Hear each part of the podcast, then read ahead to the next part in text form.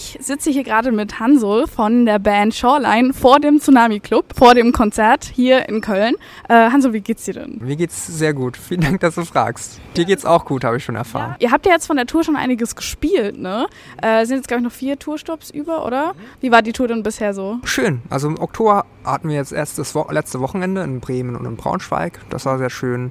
Viele Freundinnen getroffen, die wir schon lange nicht mehr gesehen haben. Es waren viele Leute auf den Konzerten. Also insgesamt gute Rahmenbedingungen, würde ich sagen. Ja, das ist doch schön. Jetzt habt ihr auch noch ein paar Shows über von der Growth Tour. Das ist ja die Tour zum, zum aktuellen Album. Das Album ist jetzt aber auch schon sechs Monate alt. Ich kann mir vorstellen, dass wenn man so das Album jetzt nochmal hört und irgendwie auch die ganze Zeit mit auf Tour ist, dass sich da so das eigene Verhältnis zum Album auch nochmal ein bisschen ändert. Ja, also wir konnten es ja nicht so richtig touren direkt, als es rausgekommen ist, was im Februar rauskam. Und dann irgendwann erst so im April oder so kann man wieder normalerweise, also normale Shows spielen. Und jetzt, das sind jetzt tatsächlich die ersten eigenen Konzerte, die wir damit spielen. Weil davor waren es immer so, wir haben echt viele Support-Shows gespielt diesen Sommer. Kommen die Leute ja nicht wegen uns, sondern wegen der Hauptband. Und da war die, das Feedback auch schon toll, aber jetzt ist so wirklich das erste Mal, dass, ähm, also, dass Leute tatsächlich die Songs kennen und so und rauskommen extra dafür. Deswegen, also wirklich schön. Das fühlt sich dann auch nochmal ein bisschen anders an wenn man merkt, dass die Leute auch tatsächlich für einen da sind. Natürlich ist es immer ganz nice als Vorband, aber ich glaube, das ist auch nochmal was, was ganz anderes. Hey, wir sind, ich habe letztens habe ich so einen ähm, so Vorbericht gelesen von Bremen und da stand irgendwie drin, die Vorband des Jahres spielt ein eigenes Konzert oder so. Aber das ist doch voll, voll schön. Das ist, glaube ich, das so das Lob, was man gerne bekommen ja. würde. Aber habt ihr das Gefühl, dass dadurch auch irgendwie ihr so ein bisschen Push bekommen habt? Weil das ist ja eigentlich so meistens das, das Nice. Ja, voll. Vorband. Also ich, ähm, ich sage das so, als wäre das so ein als wäre das so eine unliebsame Sache. Aber das ist ja, also ähm, es ist ja erstmal voll schwierig, erstmal als Vorband irgendwo gebucht zu werden. Weil es gibt ja tausende Bands, die sich dann auf eine Tour stürzen oder sich auf eine Tour bewerben, besser gesagt. Das heißt erstmal, das ist voll das Privileg, das zu dürfen. Und wie du schon sagst, das, ähm, das stellt uns ja neuen Menschen vor. So, deswegen insgesamt alles, eigentlich alles gut.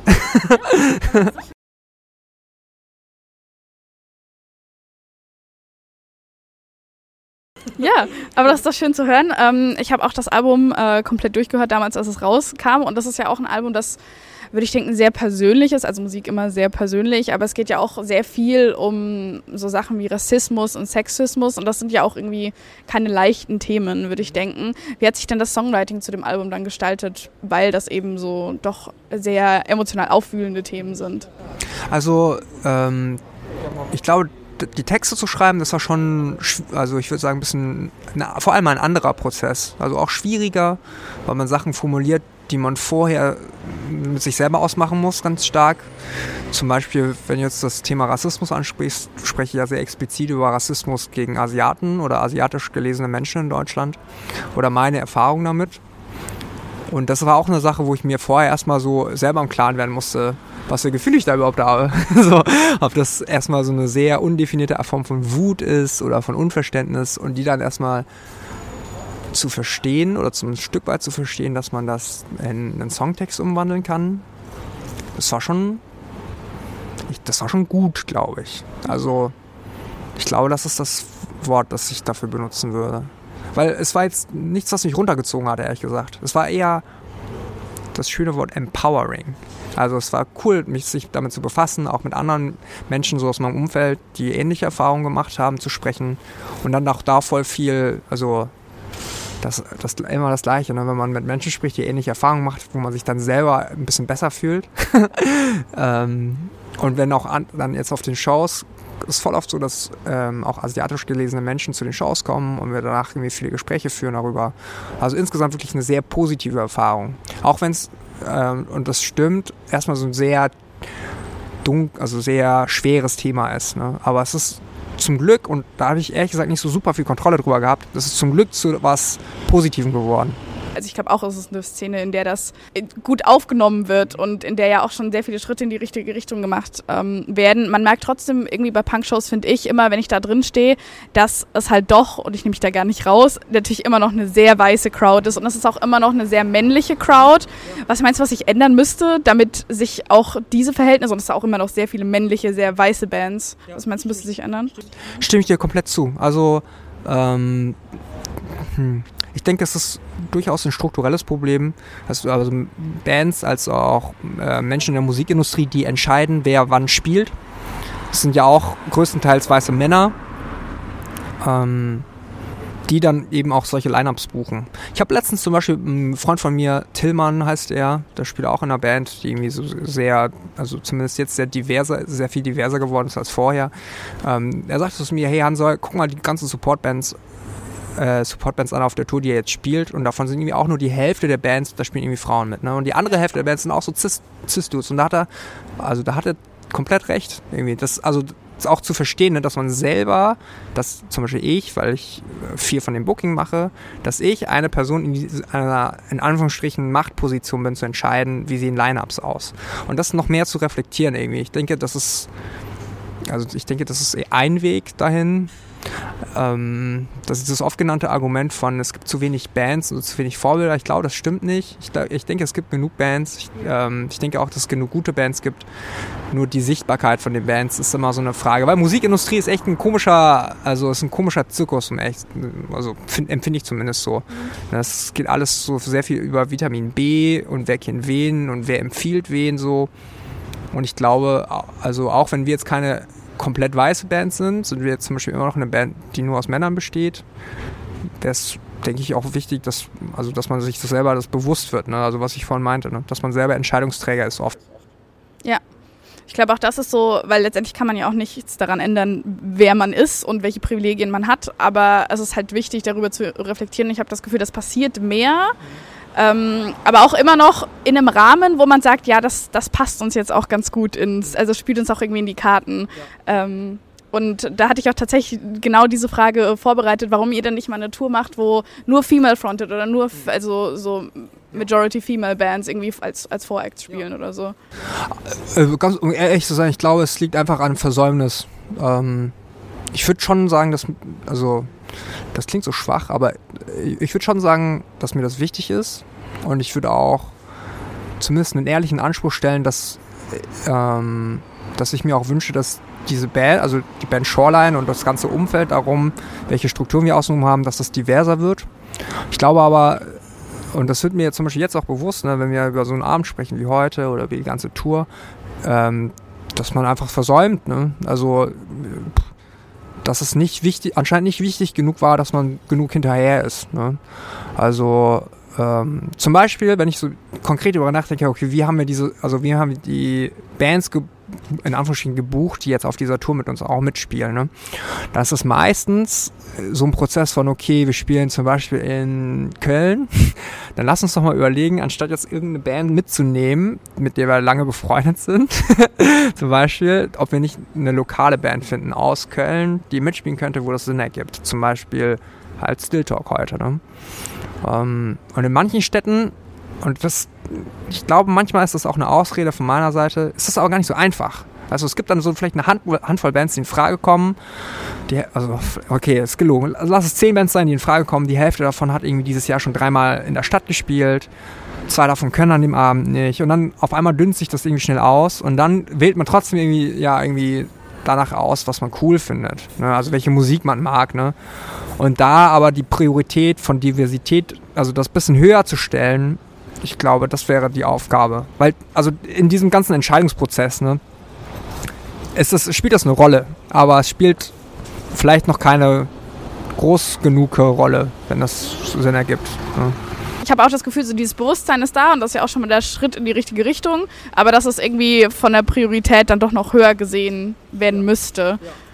Also, wie gesagt, ich denke, ich denke, ein diverseres Line-up auch auf unserer Tour wäre möglich gewesen wenn wir es wirklich, also okay, wenn wir es wirklich gewollt klingen, hätten, das klingt so arg, aber also wenn wir noch mehr Fokus drauf gelegt hätten.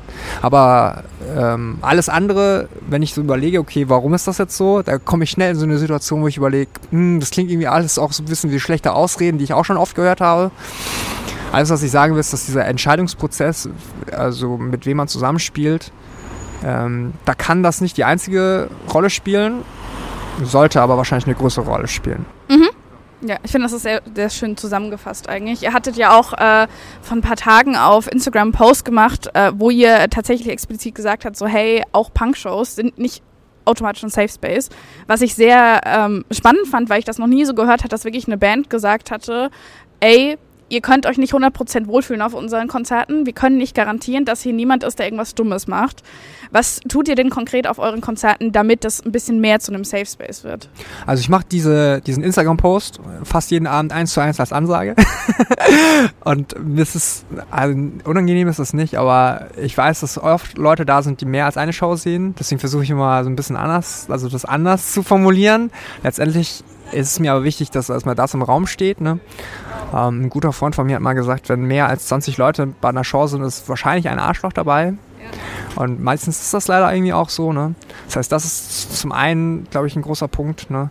Und das andere sind so Konzepte, was so ähm, sowas wie ähm, ist Luisa da? Heißt das so? Also, dass man sich bei einer Theke mit einem Codewort quasi melden, melden kann, das machen mittlerweile auch viele Clubs. Darauf haben wir natürlich nicht so super viel Einfluss. Ne? Aber ähm, ich denke, ehrlich gesagt, das einzige wirklich Aktive, was wir dafür tun, ist, das auf der Bühne anzusprechen.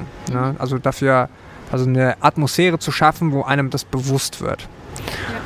Ja. Ähm, und jetzt überlege ich, ob man nicht noch mehr machen könnte, außer das. Also wir hatten mal, äh, das ist ja schon ein bisschen her, das war vor der Pandemie noch, auf einer Show ein Awareness-Team in Münster, also auf der Hometown-Show. Ähm, es war nicht super viel Aufwand, aber es war vor allem irgendwie so ein ähm, personeller Aufwand. Das waren irgendwie drei, vier Leute, ne? Eine Handynummer, die immer an sein muss und so weiter. Das haben wir ehrlich gesagt nicht, also das haben wir nicht oft weitergeführt. Ja, ist auch so auf Natur ist wahrscheinlich schwierig. Du musst ja immer die Leute dann mitbringen, beziehungsweise in jedem Club dann die Leute neu briefen. Und das ist jetzt doch, wie wir gerade gemerkt haben, immer alles ein bisschen chaotisch, bevor die Show losgeht. Aber auch hier, ich denke, wenn man das wirklich möchte, ne, dann ist es, also es gibt nichts, was daran so schwierig oder so undurchführbar ist, dass man das nicht machen könnte. Ich glaube auch, dass es sehr vielen Bands so geht und das again, so dieser Anreiz ist da. Aber es ist irgendwie so, ich glaube, man muss oft äh, das so einfordern, ähm, was dann auch natürlich, ist es mit Zeit verbunden, ist mit Arbeit verbunden und auch irgendwie so, die Begebenheiten sind manchmal auch nicht so förderlich dafür. Aber auch hier denke ich, ist es auch so eine Sache von, okay, es ist noch eine Sache, um die man sich kümmern muss. Ähm, wir machen zum Beispiel noch sehr viel selber, was das Booking und was so Tour und Durchführung angeht, das machen wir alles komplett selber. Ähm, und ich, also zum Beispiel diesmal äh, kann ich mir vorstellen, auch viele andere Sachen, die wir eigentlich gerne machen. Wir haben eine Zeit lang zum Beispiel auch äh, ähm, to Toiletten anders gekennzeichnet, indem wir selber so, ähm, so Toilettenschilder mitgebracht haben. Also dass es nicht äh, for Men und Women ist, sondern halt für, äh, ähm, für nicht-Cis-Männer eine Toilette gibt. Und auch das ist so eine Sache, die haben wir jetzt diesmal einfach nicht gemacht wegen Aufwand. Also gleich, das Skateboard ist so laut, Alter. ähm, gleiches Thema wie vorhin. Ich denke, das ist. Ich kann es eigentlich nur wiederholen. Ne? Ich denke, es ist uns wichtig, aber der Fokus lag ehrlich gesagt nicht so hoch genug, als dass es jetzt wirklich passiert wäre. Ne? Also, wie wir auch schon gesagt haben, ich denke, man muss sich irgendwie diesen Mehraufwand machen. Ähm, ja. Aber also komm, der Satz kommt jetzt aus einer Person raus, die sich den Mehraufwand nicht gemacht hat. Also, deswegen, ich, ich kann es irgendwie verstehen, wenn es also wenn man es vercheckt, wenn es zu viel gleichzeitig ist, so, aber also es gibt keine richtig gute Antwort darauf, ne? außer dass ich sagen kann, okay, ich glaube, wir hätten es gerne gemacht, aber es ist nicht passiert irgendwie. Ne? Außer so beim nächsten Mal muss es besser werden. Ja. So, das ist wahrscheinlich das, was man immer für sich selbst mitnimmt. Ähm, ihr habt ja auch auf dem Song White Boys Club ähm, diese eine Line, die heißt You need a certain gender and skin to be in, we're half in. Hast du das Gefühl, ihr als Band seid in der Punk-Szene angekommen? Wow, gute Frage.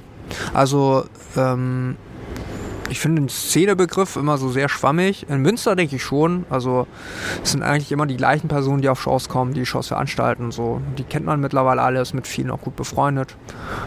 Und sonst, ich denke, in vielen anderen Städten ist es ähnlich. Also dass es immer gleiche Kollektive sind, die gleichen Leute.